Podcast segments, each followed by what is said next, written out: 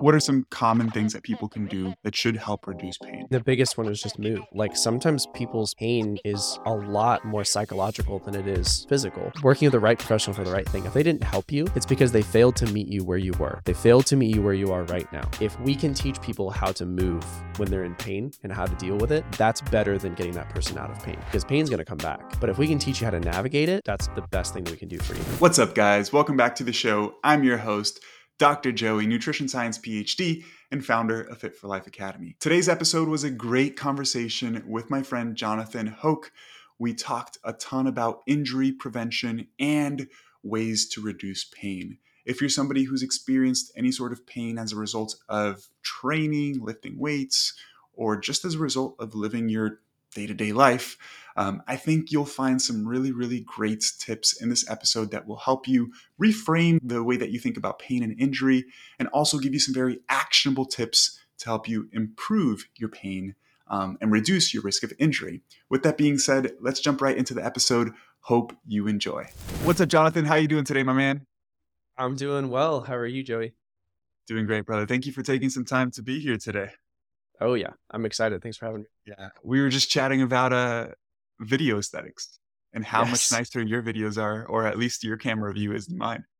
Well, so I was nervous that mine wasn't 4K. So, and then I was like, wait, I've been listening to Joey's podcast. Let me just go and look at his videos. And if Mike Zartel video looks terrible, then if mine looks amazing, then I'll be like, you know, still not even close to him, but it's okay. We were just talking about how like video quality matters, but not a ton. That Mike Israetel video was pretty bad quality video, and that video is the best performing video I've ever posted online, at least on YouTube specifically. It's the man, not the camera. Yeah. I mean, he is the goat, one of the goats for sure. Absolutely. Awesome, man. Well, how about you tell everybody a little bit about yourself, who you are, academic background, professional background, so everybody has a little bit of context of what you do. And then we'll go from there. Sure. So I am the owner of Hoch Health and Wellness, which is just an LLC with health and wellness coaching. What that mainly looks like is exercise, mentorship, and education.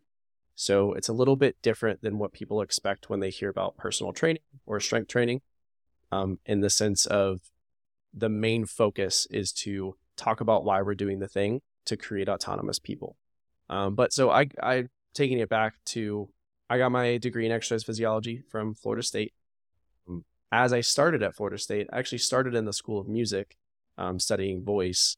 And then I switched when I interviewed at a local gym here in town called Seriously Strong Training. And when I interviewed there, I realized, I'd worked out my whole life, very similar to you. You talk about on your first episode, your upbringing in sports and everything else. I was in fifth grade trying to do science fair on fasted sprinting, and they wouldn't let me do it. So wait, are you serious? You were trying to do that in fifth grade? Yes. She said it was too many variables. Couldn't do that experiment. So big bummer there. She I just needed Mike Wormsby as my elementary school teacher, but he wasn't around. Yeah. So, but anyways, from that background, you know, I'd been in the gym all my life. Actually used to work out with your wife, and I also saw you at UFit a lot when you were working there. But that's what I had done all the way through, you know, starting from sixth grade all the way up, was just working out, trying to get better in football, get better in sports. And then in interviewing at Seriously Strong with some of their coaches, I realized, oh my gosh, some of these people are working with individuals on knee pain. They're working with people who are struggling with metabolic conditions, and it blew me away. So I immediately was like, okay, I wanted to do therapy, but it sounds like I want to do physical therapy. So what should I do?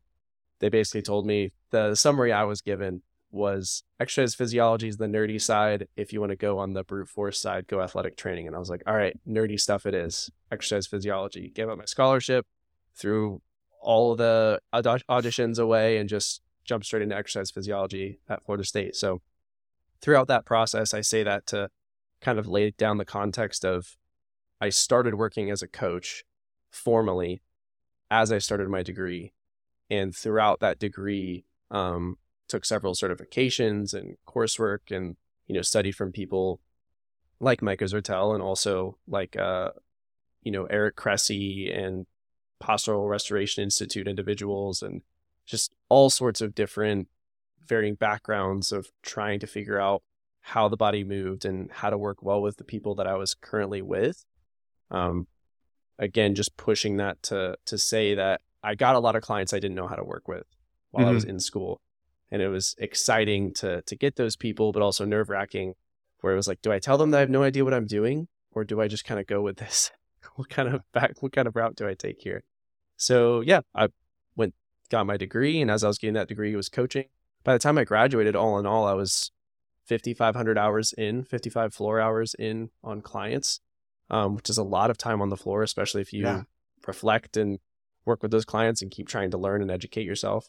And found myself at the end of my degree, while my GPA didn't boast that, sitting down with my classmates and studying things. And I had a deeper understanding of what was happening on the molecular level and on the physical side than what they had before. So while it was brutal and it was pretty gnarly to go through school and work full time at the same time, I think it was one of the best things that I did for getting me to where I am now as a coach, where I got done with my bachelor's and started shadowing for physical therapists my senior year of my undergraduate degree. And upon shadowing was like, oh no, this wasn't the same revelation I had when I started interviewing to be a coach and seeing physical therapists and what they do for people, at least in Tallahassee. Mm-hmm. Not there aren't great physical therapists out there, of course, and we'll probably touch on this later, but that was a big eye-opener for me where, okay, maybe I don't want to go into physical therapy. I thought this whole time, that's what I was leading towards. That's where I was going. And now it's, nope, not going to go towards physical therapy. So changing routes and just kind of looking around, I found a company called Active Life, which was a company that they expressed that they want to bridge the gap between healthcare and fitness, which what I've taken to be, worked for them for a while, and now I'm branching off for my own company. Worked for them for about a year. And what I've now taken that to express into my company and my own mission and where I'm going is we can change healthcare by elevating coaches rather than blaming doctors, blaming the system, kind of this external locus of control, take an internal focus and be able to teach the individuals how to take an active role in their healthcare, as well as a coach, have a robust understanding of tendon health, biomechanics, arthrokinematics, which are just, what things are going on in the joint and how they're moving and what kind of things change. Fluid balance changes, recovery, all the things that are taught within physical therapy and probably a little bit within athletic training too, but not at all common knowledge within the coaching realm as a whole. Not as much as protein intake or hypertrophy training or the things that are, I would say medium level of awareness. These are the lowest of the low awareness of what tempo does that actually change about the tensile strength of a tendon? That sounds like fancy wording, but it's just how strong is that tendon and what can make it stronger? So all that to say, that's kind of my background. And it's sort of a weird middle professional ground between I'm not a healthcare professional. I directly influence healthcare like most coaches do, but I see myself as a much more specialized coach in that I work with individuals on quality of movement, autonomy, and how to be physically free within their own lives and what they want to do. Sweet, man. And sorry if you touched on it, but what was the reason that, or what deterred you from going down the physical therapy route? Yeah. So in seeing the setup of care for most of those people, it was kind of the option of, do I want to go to school and accrue a lot of debt right now for something that they're not going to teach me how to do appropriately? So what I mean by that is I was watching these physical therapists who had been, most of them weren't exercise physiology backgrounds. Most of them were engineering backgrounds or finance background. One of the ones I shadowed in particularly was his goal was to be a CFA.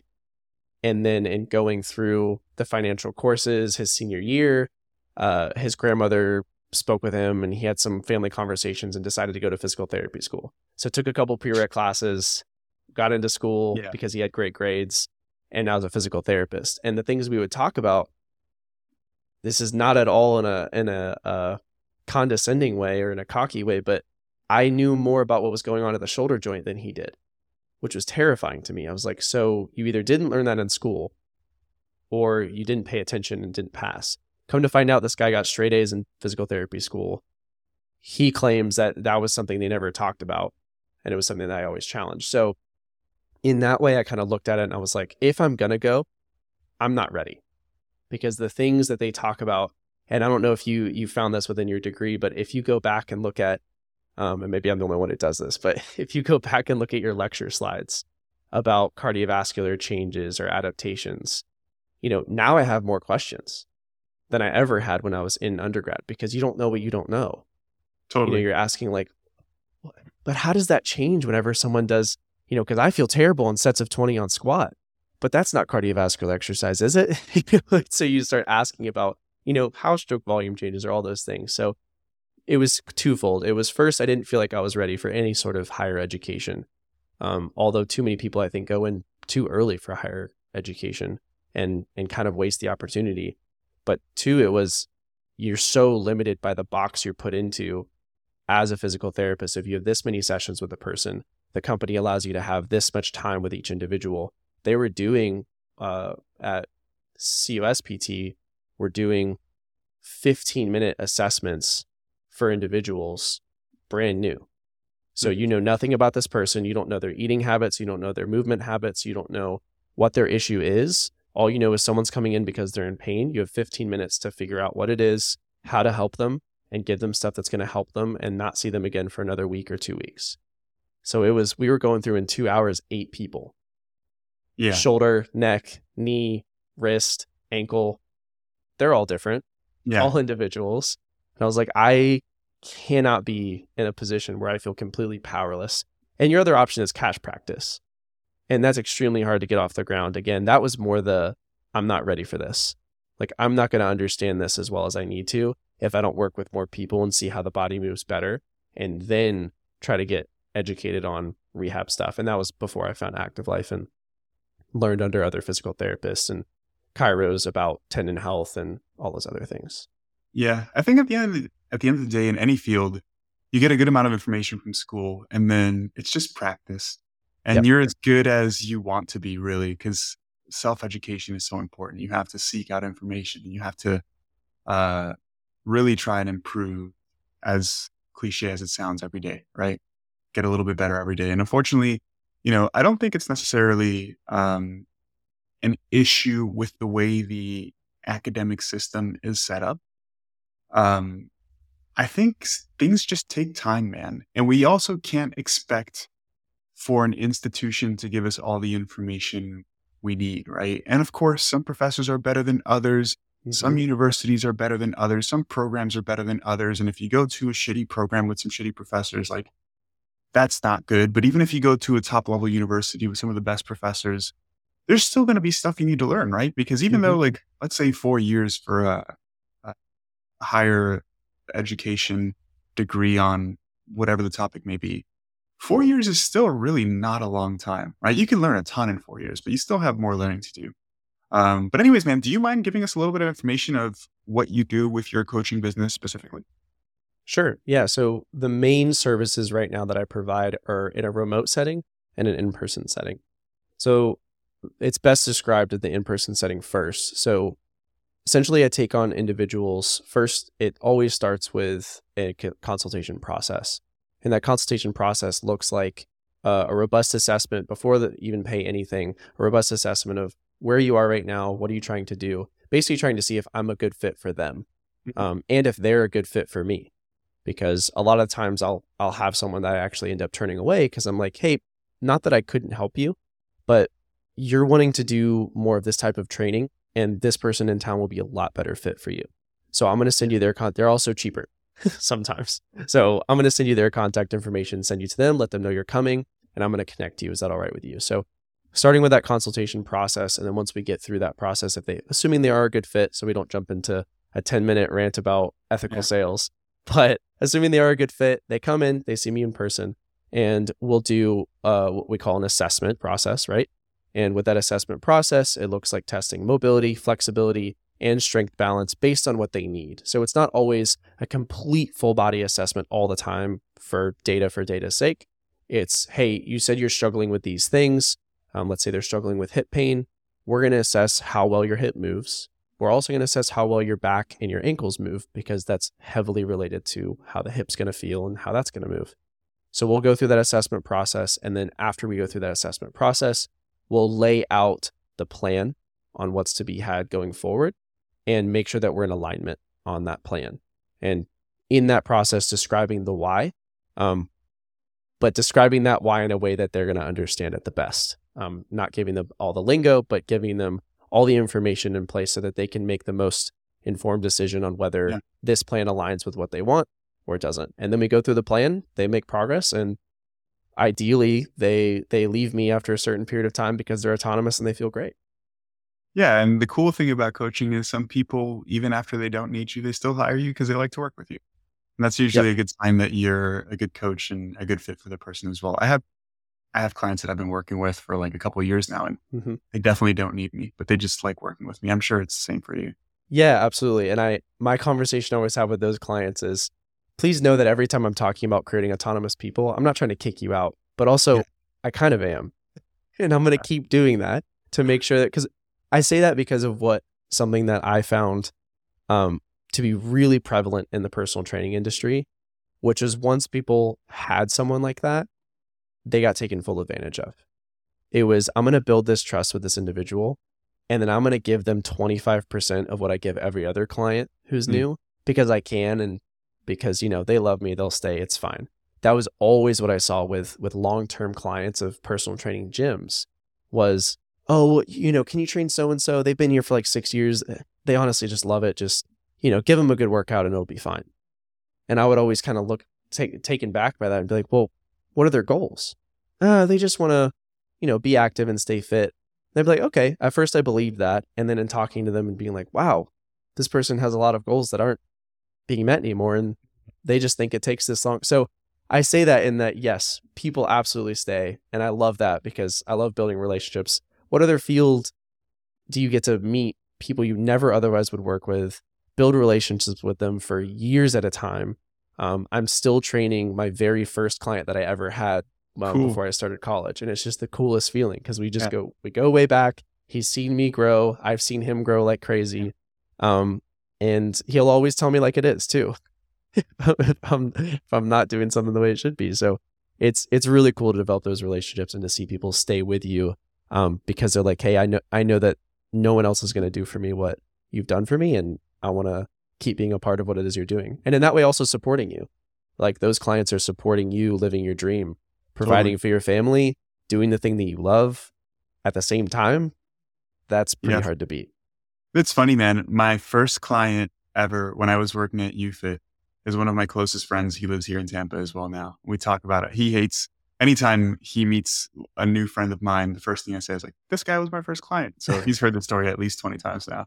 Dude, one thing I wanted to ask you, because you obviously work with a lot of individuals who experience joint pain or perhaps struggle with mobility due to discomfort. And based off everything you're sharing, it seems like you really are fantastic at helping people get out of pain. What are some commonalities that you see amongst individuals that experience joint pain independent of where the joint pain is? Let's say knee, hip, shoulder. What are some commonalities? That's the first question. And two, to follow up on that, what are some really simple tips, practical tips that people can implement to help reduce joint? So many good avenues we could go down. Yeah, we can. Commonalities. This is a good question, so we could go deep into this for sure, because I think this is stuff that people will actually benefit from, because most people who are not professionals in this field do things in a way that could cause some pain, right?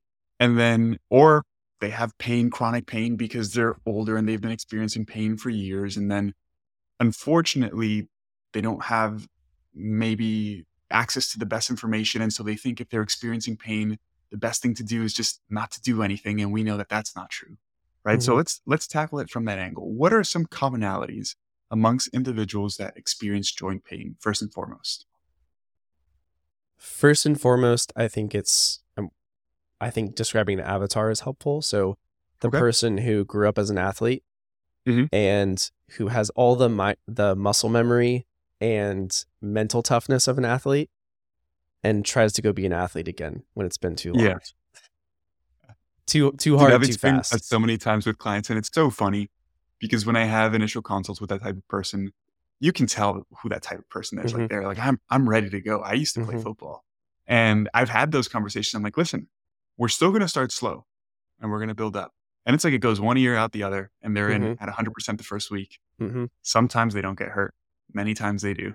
Yes, 100%. I had the pleasure, just a random sort of like fate, if you will, was Rashad Green came into town and needed to work at a gym, chose Seriously Strong Training.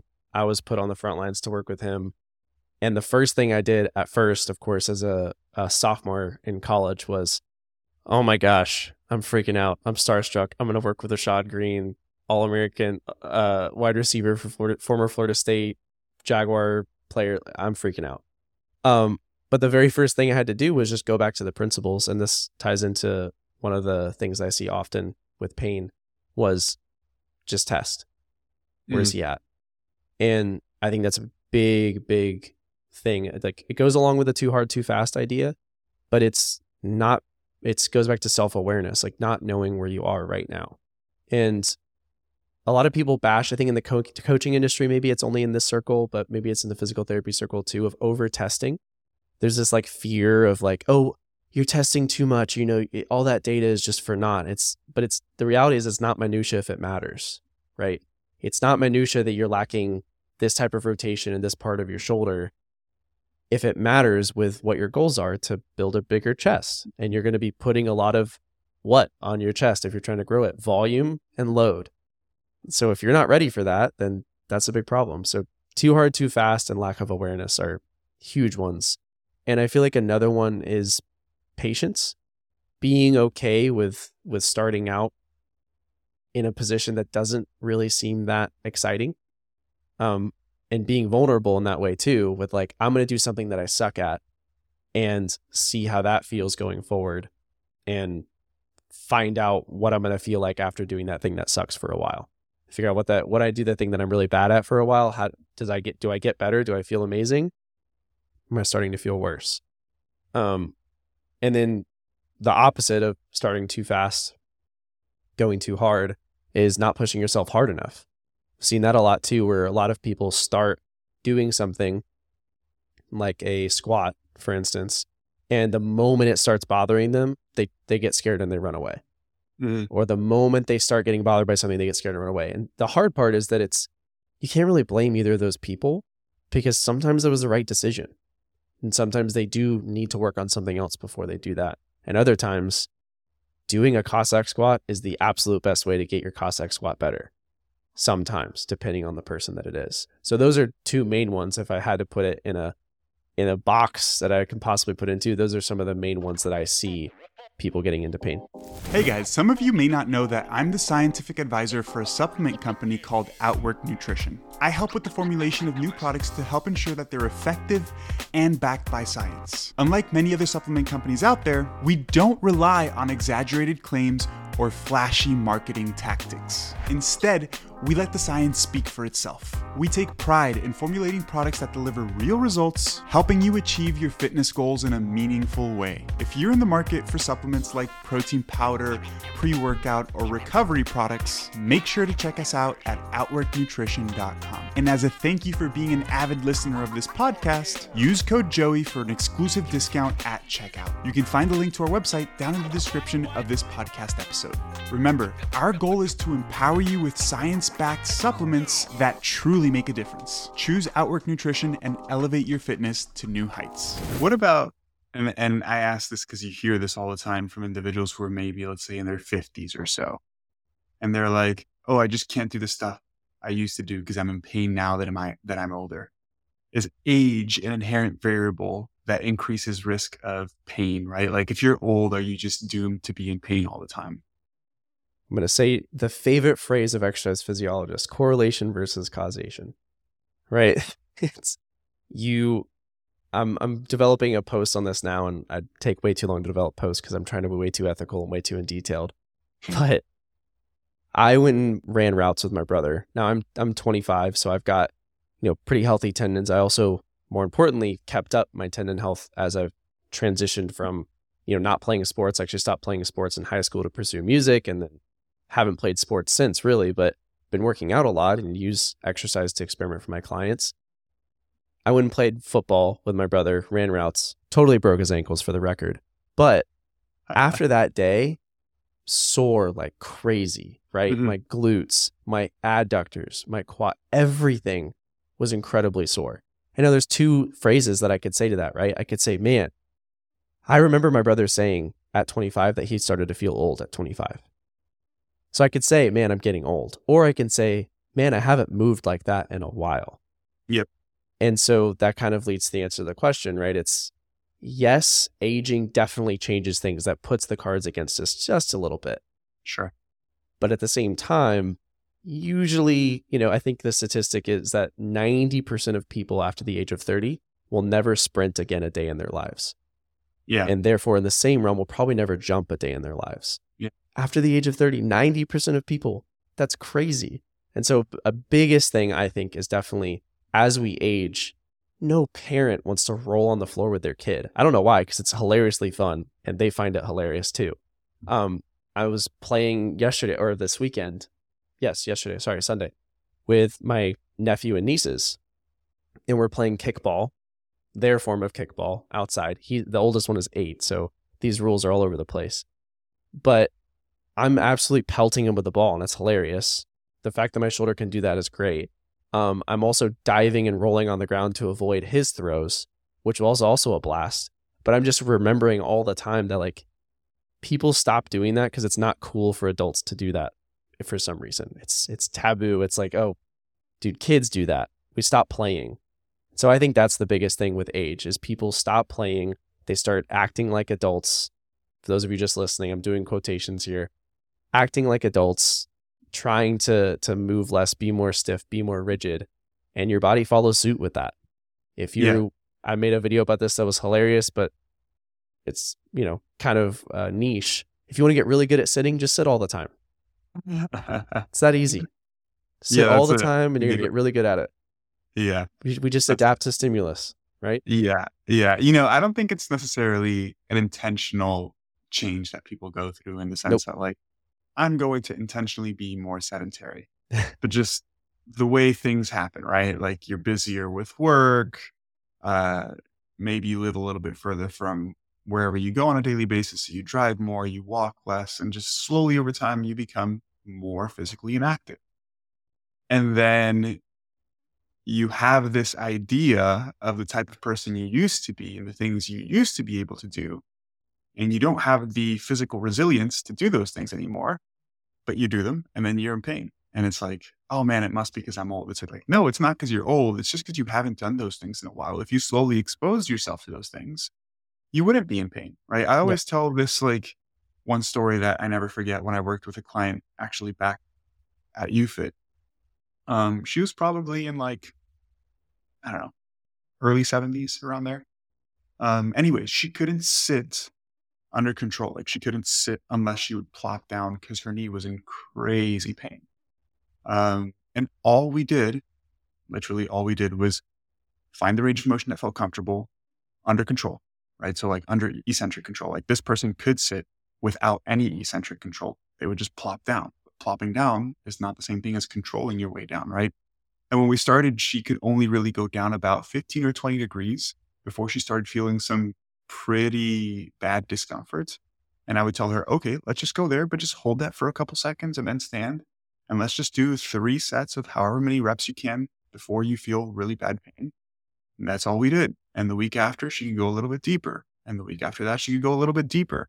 It's just challenging yourself slightly, not being afraid of discomfort, and slowly pushing yourself as your body becomes more resilient. I think after a year, or close to a year, she was doing full range of motion goblet squat with like 30 or 40 pound dumbbell. To be able to do that in your 70s is incredibly impressive, right? Because for activities of daily living, you don't really need to be able to lift more than 40 or 50 pounds realistically. If you're in your 70s and you can do a squat with 40 pounds, it's pretty damn good. And this is a person who thought she'd never be able to do a squat because she was already in so much pain, right? So from your perspective, man, what are some things or pieces of advice that you'd give to anybody who's experiencing joint pain, right? We'll say, we'll put the context here, like outside of serious injury, right? Because if you have like a really bad tendon or ligament tear, like maybe you shouldn't do this right away. But what are some common things that people can do that should help reduce pain? I mean, the biggest one is just move, right? It's one of the biggest things in research. We see that pain is biopsychosocial, meaning it's infused with all of these different things that like sometimes people's pain is a lot more psychological than it is physical. Yeah. You see people, right, who have weakness somewhere, and it's always chicken or the egg, right? Do they have this neurological inhibition happening because there's a tear, or is their nervous system sort of protecting something because they're fearful of something, or is that pain actually going to happen? And so one of the biggest things I think is just move. If you can walk, just walk. I built a funny reputation at the old gym I worked at with, had a client who came in to work on basic stuff. She wanted to get stronger. She wanted to lose some weight. She wanted to lose some fat specifically and build a little bit of strength to get some more freedom back. And she fell down the stairs and fractured her distal tibia. And she calls me, tells me the news. I'm like, oh my gosh, I'm so sorry. That's terrible that happened to you. This was on Sunday, and her sessions are Monday and Wednesday. And I was like, gosh, that's terrible. So how are you getting to and from work? And she was like, I'm having my assistant drive me. I was like, oh, that's great. So good you're able to go back to work. I know you really love that. And, you know, it'd be terrible if you had to stop and just sit at home. And I was like, man, we got done with our conversation. I was like, okay, well, I'm excited to see you tomorrow. We'll talk more about this. She was like, what? I'm in a cast and I can't walk. I was like, yeah, your arms move fine. So I just say that story and that example because if you can move something, you should move it. It's really cool. But we even see studies that like if you have a short-term injury, even like you fractured your wrist, if you train your opposite arm. So if it's your left that's injured and you're using your right, if you train your opposite arm, your other arm will actually adapt slightly too. It can get stronger, just crazy cool. You'll have a little bit less atrophy, and you'll have an easier time recovering when you come back. In the same way, if you have something chronic, you know, still train, still do different things. Just try to do what you can do. And I'll touch on something just because you mentioned it. Like sometimes it is because a lot of people get discouraged when they hear stuff like this. At times, depending on the person, about just start, you know, at this squat, at this height, just start anywhere. And they're like, yeah, I get that. Every time I do that, this happens. And it's just brutal. I'm working with a guy right now remotely, which in that setting, the feedback is everything. Communication is everything. It's so key. We're talking about a guy that bends over and his back flares up and now he can't move for weeks. And so it's very, very sensitive. And so we're working through all these assessment process. Like how do you assess somebody like that remotely without hurting them? And then all these other things. So within that process, I just coming back to what you were talking about somebody just start somewhere. That's absolutely true for so many people. But then my grandfather, who's had 9 back surgeries, that's a conversation for another time. But long story short, is very stiff, has lots of replaced fake joints, everything. Mm-hmm. And he, all of a sudden, after getting sick, getting in the hospital, had some thyroid issues, came back out, bedridden for a while, right? Got even more stiff. Could not step up onto a step. And their home is all steps. Front door, garage door, back door, all steps. So all of a sudden, this man could not get in and out of his own home. They garden all the time. They do all this stuff. And he had therapists coming to his house, physical therapists coming to his house and working on him with strength and squatting and all these things to try to progress him. Happened for months and no progress.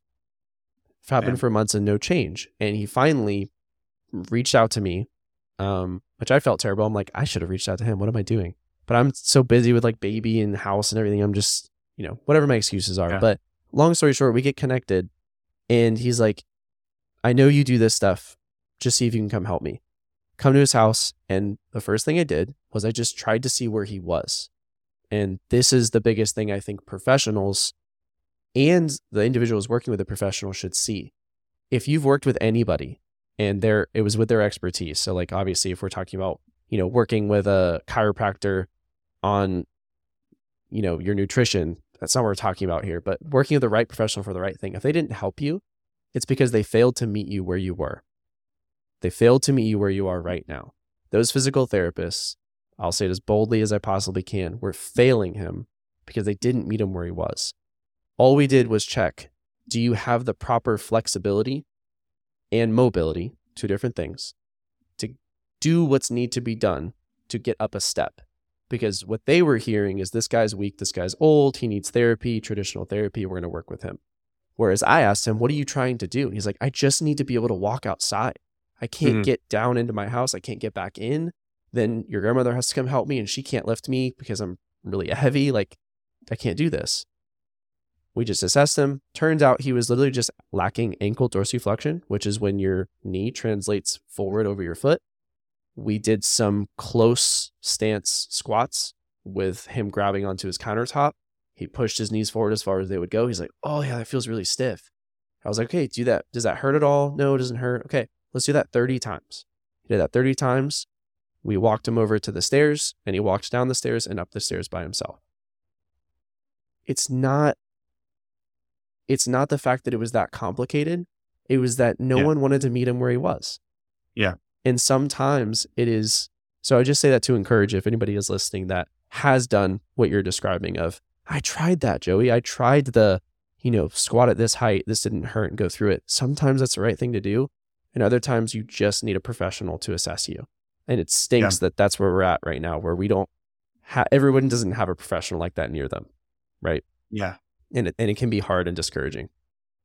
No, totally, man. That's a really good example. Because I'm sure your grandfather would benefit from general strengthening movements. And I'm sure one of the main issues was that they were perhaps prescribing movements that were beneficial, but not necessarily for the thing that he was struggling with specifically. Yep. Right. He got stronger. Just not in the right way. Yeah, exactly. So I wanted to challenge you a little bit more on the recommendation of just move, because that can be fairly generic, I'll say vague, even though I agree with you, right? But what are some things that people, listen, I agree. Some circumstances people need to work with a professional to assess what's going on. But there are some general things that people perhaps can do to figure out why they're experiencing pain, what they're struggling with, and how to improve it. Sure. And listen, I know pain is specific, and there are hundreds of different examples we could talk about. Maybe we can talk about some of the main ones that people experience, right? Like people experience some shoulder discomfort. They can't get their arm over the head, or some knee discomfort. Like, how does somebody go about taking the advice of move more and then actually improve upon their condition? Absolutely. Yes. I wanted to keep expanding on this, so thank you for coming back to it. Have you listened to Dr. Stuart McGill at all with different things like this? I know who he is. I haven't listened much to his content, no. Sure. No problem. So he has a really great book called The Back Mechanic. Mm-hmm. And this is how I talk to all my clients about pain in general, which is, it's partially what you were talking about with what you did for your client, which is just try to learn the characteristics of it. And I like to give people names to things. And if they have names to things, they can start defining them and then be able to organize them better. So one of the things that I learned from Active Life was just this idea of irritability index. Frequency, intensity, duration. Like, those are three different characteristics of pain that all of a sudden separate pain into different things, right? Yeah. When it does hurt, how long does it hurt for? And how much does it hurt? And then how frequently does that happen to you? And trying to learn, like, what kind of things aggravate it? What kind of things make it mad? And what kind of things tend to help? And I think this is something that I believe you would agree with nutrition, even like if you just start journaling that can be extremely helpful for somebody dealing with pain, is just try to write down, even if you do, let's say worst case scenario, it doesn't work. you can still bring that when you go to try to go to a professional and be like, hey, I've got all this in detail because I've been writing this stuff down and figuring it out. So writing down, characteristics of it, try to define it a little bit. And then at the very least, you'll be able to navigate around certain things like, oh, I realized that when I go walking, that doesn't hurt. But when I go downhill, that's when it starts to bother me. Right. And so then it still moves, try to move. Basically that general advice comes from the idea of don't stop moving. Do not stop moving. Try to write down things, try to define what's happening in the best way you possibly can and just sort of journal about it. And then kind of have your own little health journal, if you will, about this is how this sort of operates. I know that and a lot of people come to me with that and they've been able to do a lot of those things. And those people either couldn't get as far as they wanted to, or they did get as far as they want to, and I never spoke to them. So it at least allows people to have some sort of freedom with themselves. And that's something that actually Active Life preaches a lot of, which is if we can teach people how to move when they're in pain and how to deal with it, that's better than getting that person out of pain, because pain's going to come back some way. So you're going to be in pain at some point. But if we can teach you how to navigate it, that's the best thing that we can do for you. So naming stuff, journaling that down, and also starting to understand that there's different types of pain, not just different frequencies, intensities, and durations, but there's also different types in the sense that there's simply irritation, which to be aware of, if it's been happening for a very long time, then that could start to kind of feel things dull. Mm-hmm. But it could also mean that something might have changed. Before I would get this back pain when I did this thing.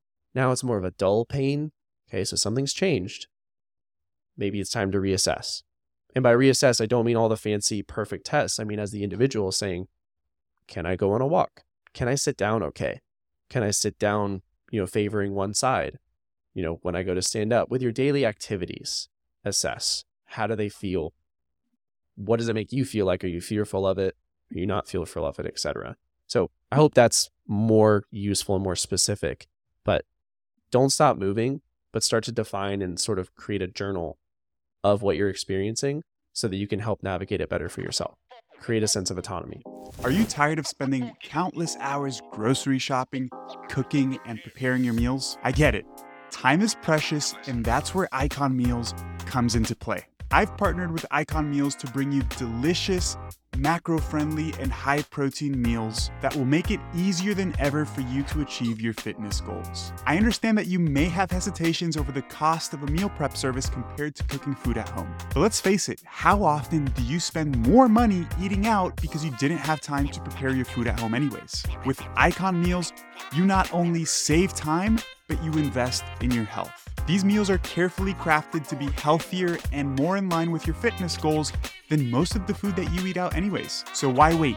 Visit iconmeals.com and explore their wide array of mouth-watering meals. And as a special bonus for listening to this podcast, use code JOSEPH10 at checkout for a special discount off of your order. By the way, you can find all of the necessary links in the description of this podcast. Don't let time be a barrier to your success. Choose Icon Meals and fuel your journey towards a healthier, fitter you. Yeah, totally. And perhaps maybe even going a little bit further than that, what are some actionable tips that people can think about or use as guidelines to determine whether or not it's okay for them to lean into that pain, right? Because the reason why I bring this up, it's hey, if you can't bring your shoulder fully overhead because you're in pain and you can only bring it up, let's say 20 degrees right now before you start feeling discomfort, what are some things that you would recommend individuals do and think about in terms of guidelines to determine whether it's okay to lean into that pain and push themselves a little bit forward, right? Because both you and I agree that in order to be able to do some of these things that you can't do because you currently experience pain, you have to feel comfortable with leaning into the discomfort, right? Some of the things that you have to do from the perspective of corrective exercises are going to feel uncomfortable. It doesn't mean it has to be extremely painful, but it's not going to be maybe completely pain-free either. And I think this is where a lot of people spend a lot of time just spinning their wheels because they are so afraid to feel even the slightest bit of discomfort, right? What are your thoughts on that? So I think if we're talking about that specific individual, the person who is really fearful of pain, then give yourself a simple rule. If it's a below a 4 out of 10 pain, keep going. Yeah. If it's getting worse as you go, you should probably stop. If it's getting better as you go, you should probably keep going. Yeah. One of a more intricate rule of that is if you stop, if you're doing it, kind of feels iffy, and I'm not really sure, and you stop, and now it's worse, you probably should reassess, either not do that exercise, or maybe you're doing that exercise poorly or something. Yeah. But for the individual, for everybody else, if it's a reactive tendinopathy issue, you should not be pushing through pain, because the issue is that it's irritated, and it's not going to stop getting irritated until you stop irritating it. It has to have a chance to heal. And that's why I know it's kind of frustrating to talk about, but it's just important to make it clear that it is so individualized. Yeah. And like when there are people who are in pain who need rest, sure that they need rest, but then as you said, then they may need to push through pain later. That 4 out of 10 rule is a great one of don't push past 4 out of 10 if it's that bad. And also, what type of pain? Was it a tweak and then it went away? Twinge and it went away? Is it happening every rep? Did it just happen once? If it just happened once, then give it another rep. See how that goes. I love using 3 to 5 reps. 3 to 5 reps. If it felt okay by rep 5, then maybe we continue. Or maybe we just stop there for the day. Yeah, that's such a great perspective. I do something similar in terms of like having a scale and being like, hey, if it doesn't hurt more than this, then you're probably good to continue. And if it's not getting worse, then you're probably good to continue as well, right? Because oftentimes it's like people are afraid to move through pain. And it's like, in my opinion, one of the best indicators is like, are you doing the movement? Is it getting worse? If it's not getting worse and it's not really painful, there's just slight discomfort, you're probably okay to continue doing that, right? And if maybe the pain is a little bit more and it's getting a little bit worse, well, Maybe the answer isn't not to exercise at all, but maybe we look at some modifications that don't cause discomfort, right? I've seen it time and time again where like a client may feel discomfort doing some sort of hip hinging movement, whether it's a deadlift or an RDL or whatever, they feel some low back discomfort. And so they think that now for the next couple of weeks, they can't do any lower body movements or any back movement. It's like, wait a minute. Like if you do a leg press or a squat or a leg extension or a leg curl, do you feel pain doing those? And it's like, no, not really. And I'm like, well, then we can do those, right? Like, yes, you're still putting some tension on your back when you do a Smith machine squat or even a barbell squat. Yes, you put tension directly on your back if you're doing a rowing movement. But if you're not feeling the same pain, that's a really good indicator that you're fine to do those movements, right? And I really wanted to get to that point because, again, and I experience this pretty much at least once a month with a client where it's like, oh, I feel a little pain doing this movement. So maybe I'm just not going to train, my legs at all because it hurt when I was doing this one leg movement. It's like, hold up. Like we have a training plan that includes a number of exercises for the lower body. If you're feeling discomfort with one of them and not the others, we can just take it easy on that one and push the others, right? Mm-hmm. Another good indicator is like sometimes it's load dependent. Sometimes it's tempo dependent, range of motion dependent, right? Like another perfect example is like, we'll use the deadlift again. Somebody may be deadlifting, 300 pounds, a conventional deadlift, and they feel some pain. Like, I shouldn't deadlift. I'm like, hold up. Try 100 pounds. Maybe do it with a slower tempo. Go a little bit deeper, include a pause. Maybe do it more like a stiff leg deadlift. So it's a little bit more challenging. Does that cause pain? And sometimes the answer is still yes, but substantially less, right? It used to be a 7 out of 10. Now this is a 3 out of 10. It's like, okay, this is better than not doing anything. And in fact, actually getting some movement in, getting some blood flow in the area is going to expedite that healing process. Mm-hmm. I feel like people think that if they are feeling pain, it means that it's going to take them longer to heal. And that's not necessarily true either, right? Mm-hmm. Because I'm sure you've experienced this as well, where you do feel pain doing something, you don't do anything for a couple of weeks, and the pain is still there. So not doing anything is not a solution to get out of pain in most circumstances, right?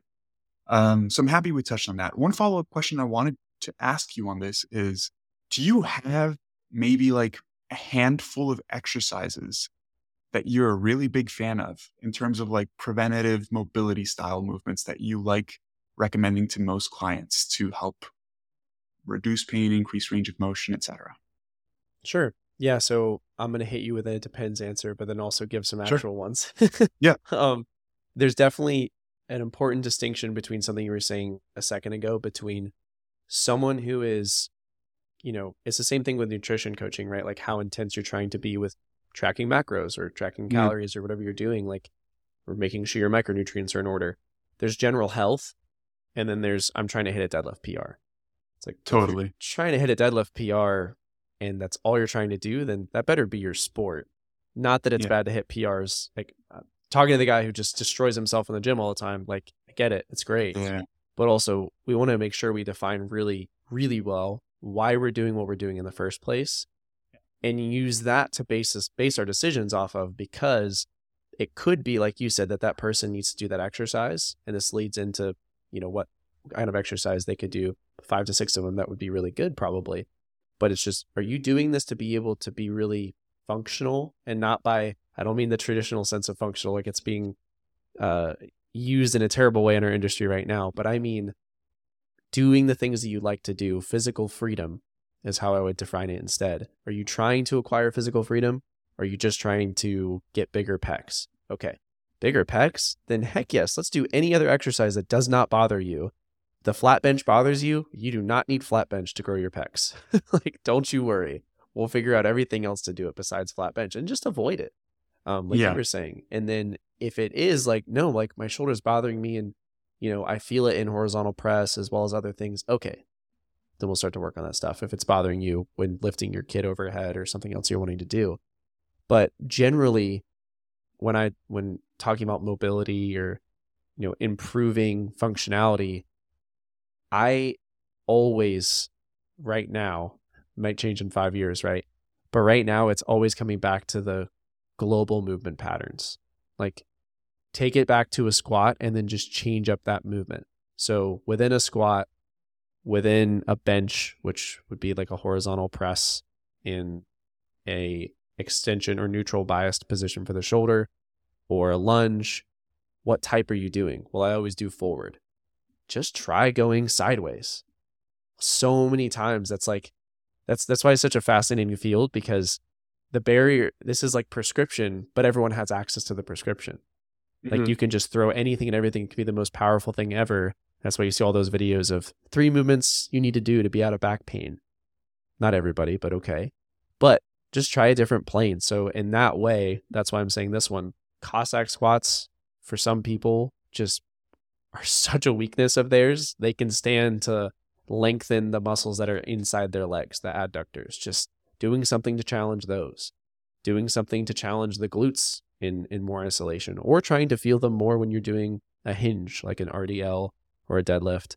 I personally think the RDL, Romanian deadlift versus the deadlift, is a great one for people, because most people that I've seen in the general population can barely even touch their toes, but they're deadlifting from the floor.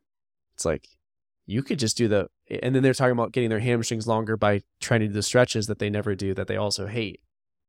You could just do a Romanian deadlift and get your hamstrings longer.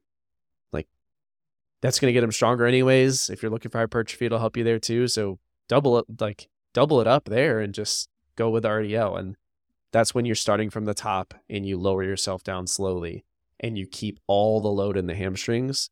My gosh. I mean, if you've ever done that the right way, I call it a disgusting stretch, because you just feel this gnarly tension all the way through your backside. And you're like, I'm going to fall apart here. This is terrible. And do it with just a bar first and then just work your way up there. So those are first two, definitely Cossacks, Romanian deadlifts.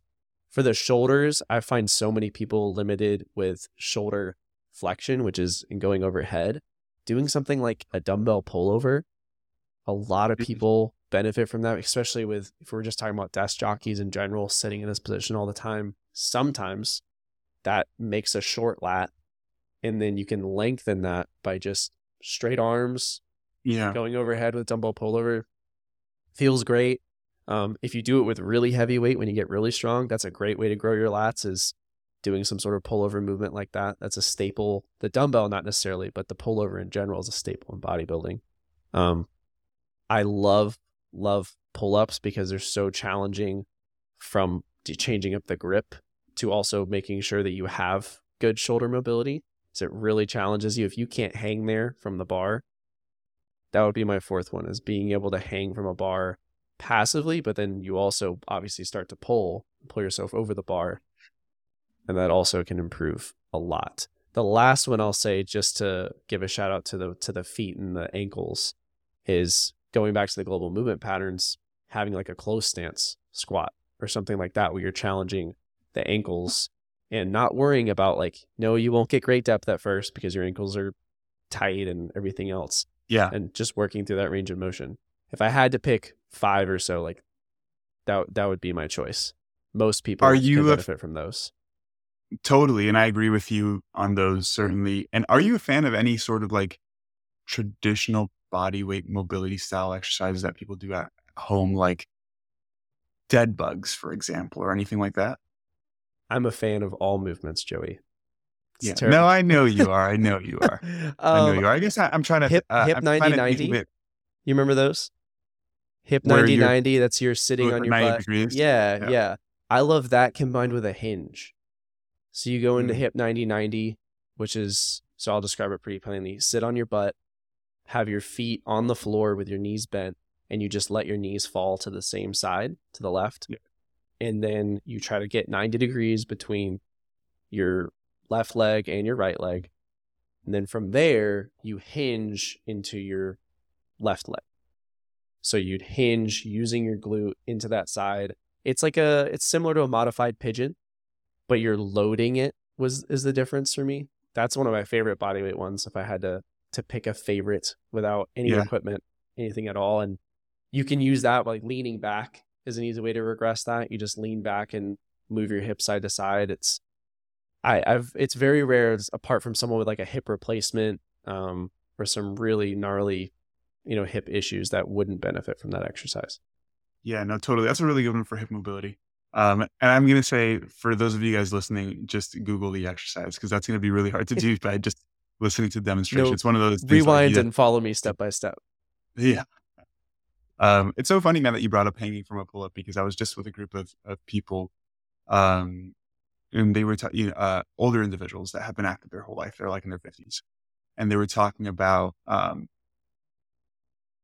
how they're not fans of hanging from a bar as a, let's use the term, assessment tool to assess perhaps like grip strength or shoulder mobility, because it's inherently dangerous and can cause shoulder injury. And I was like, that's just not true at all. Like, hanging is not going to cause shoulder injury. If you've never hung from a bar and like you try to hang as long as you possibly can, yeah, you might injure yourself. But again, it's because you never do that, right?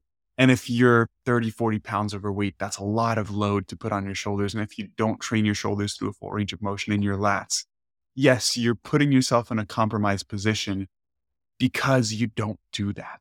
Mm-hmm. But that movement's not inherently dangerous. And in fact, getting yourself to the point where you can just dead hang from a bar means you probably have some pretty healthy shoulders, some pretty mobile, flexible lats, right? Mm-hmm. It's this idea that like, and so many people have this idea that taking certain exercises towards the extreme range of motion of that movement is inherently harmful.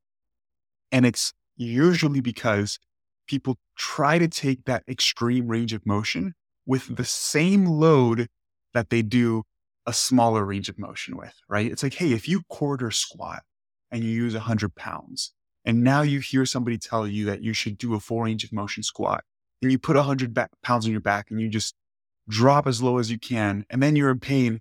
Yeah, no shit, right? Like, it's not rocket science. Like, you haven't done that range of motion before, and now you're loading it with the weight that you usually use for half the range of motion. It's like, just drop the load substantially and improve the range of motion, and then slowly start to load it again once you're doing the full range of motion, right? You can say the same thing about a dead hang with a pull-up. It's like, if you used an assisted pull-up, and let's say you weigh 200 pounds and you used 160 pounds of assistance, so you're just really hanging 40 pounds, like you're not going to get hurt. Like that doesn't, it's not a lot of load, right? I mean, you slowly progress it. It's just, again, for most people listening, it's when you do too much too fast. No movement is inherently harmful. Again, if you don't do something and you do it really intensely, that's where I think risk of injury really lies, not necessarily in the movement itself. And I'm going to ask you, do you agree? But I'm sure you agree with that statement. Oh, yeah. We give way too much credit to the power of a movement, and yeah, I'm too afraid to tell someone, hey, to be honest, you really suck at overhead stuff. Like, yeah, really, really bad. Now, I have an inherent problem with a coach saying that without any like expertise on the matter. Sure. But at the same time, yes, you give way too much credit to the movement. And if you take what you're talking about, which the movement stuff and the pain stuff seems to get more convoluted and complicated and scary.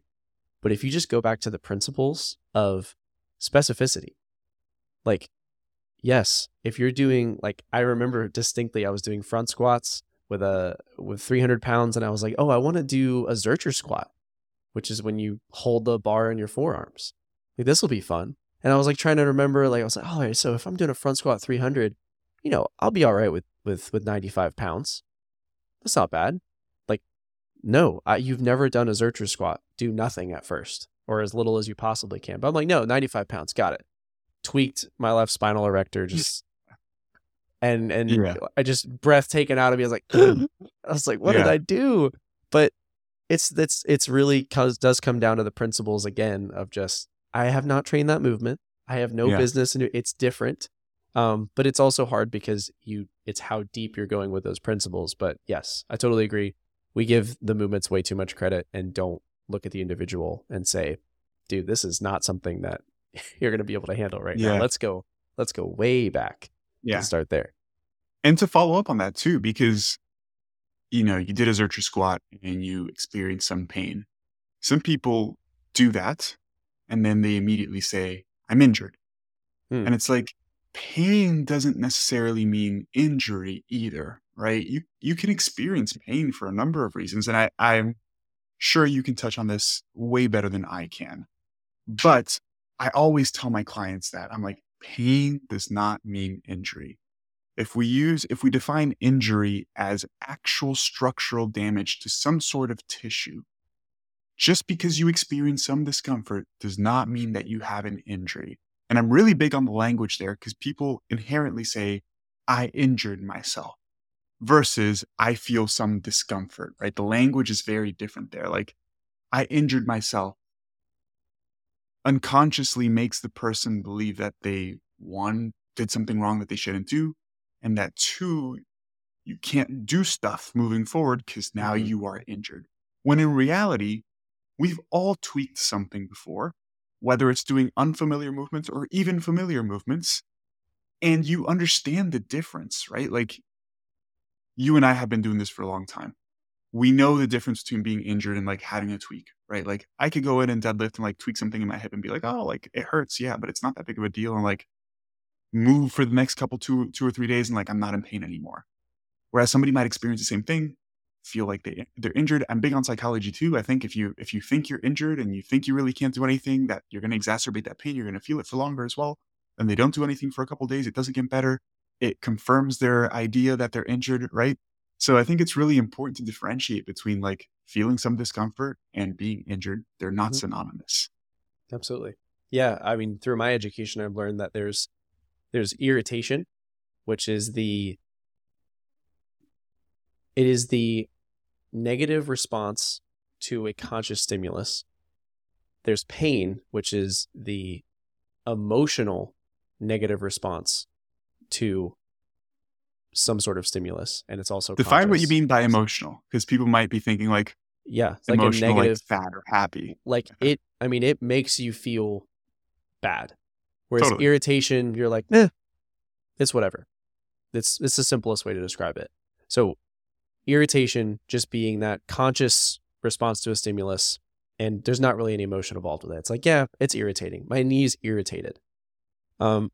Pain is adding that negative emotional response. And it's also usually made worse by uncertainty and fear. So many times you see just a professional that somebody, it has to be somebody they trust, who says, oh, it's just your rotator cuff. That's what this is. Immediate relief of symptoms, immediate relief of, and it's powerful and it matters. And then injury is a decision that you can't. So do you have a shoulder injury or do you have a throwing injury? A throwing injury means, yep, I can't throw right now. That may be absolutely true. But you don't have a shoulder injury. That means your shoulder is completely done for, can't do anything. So that's the first thing that I teach my clients is, one of the first things I teach them is that exact language difference of an injury is you can't. And just because it's your shoulder, there may be certain things, like you might have a pressing injury. Dude, I can't press here. I can't press here. I can't do it body weight. I just worked with an individual who could not press anything overhead. He couldn't get his arm overhead. He couldn't press this way, anything. So I would be okay calling that a pressing injury right now, but you don't have a shoulder injury. Well, my shoulder is what hurts. Yes, absolutely. But that's pain. And we can do all of these other things. So yeah, I agree with you completely. Those are the definitions that I would add, but you hit a nail on the head with saying that's not, it's not the same to say that you're injured versus you're in pain. Yeah. Awesome, man. Well, listen, I know we didn't talk about the original topic that we said we were going to talk about. So with that said, I would love to have you back on the show to talk about behavior change specifically. Love that. And tips to help people actually change behaviors, because I wanted to leave this conversation and say, okay, like a lot of people know the things they need to do as well, physically and with nutrition as well, right? Like these things go hand in hand, and not just nutrition. We can group all of these things under overall lifestyle. People who have goals around improving health, feeling better, losing weight. Oftentimes, maybe people don't have the same degree of expertise that you and I have, but they know some of the things that they should be doing, right? Mm-hmm. They know that they should be moving. They know that they should be eating a little bit healthier. They know that they should be maybe drinking a little less, managing their stress, sleeping a little bit better, but they fail to do so, right? And it's like, why do some people have such a hard time making change? I think that would be a great follow-up conversation. I think that conversation itself will take at least an hour. So I say we schedule it again in a couple of weeks from now, if you're okay with that. Absolutely, I am. Yeah. Awesome, man. Well, listen, I appreciate you giving me some of your time. I appreciate you coming on the show. Do you mind sharing with people where they can find you at if they want to follow you on social media or perhaps hire you for coaching, and we'll go from there? Absolutely. So I have my social media on Instagram at Hoch Health, Hoch Health. And then I'm also on YouTube. There's going to be some content rolling in soon. So obviously working on different things with master's degree coming up and everything like that. Something I forgot to touch on in the beginning, actually, that I'll be starting that in the fall. But the goal with that Instagram page and YouTube page is to be free information about this type of stuff for individuals.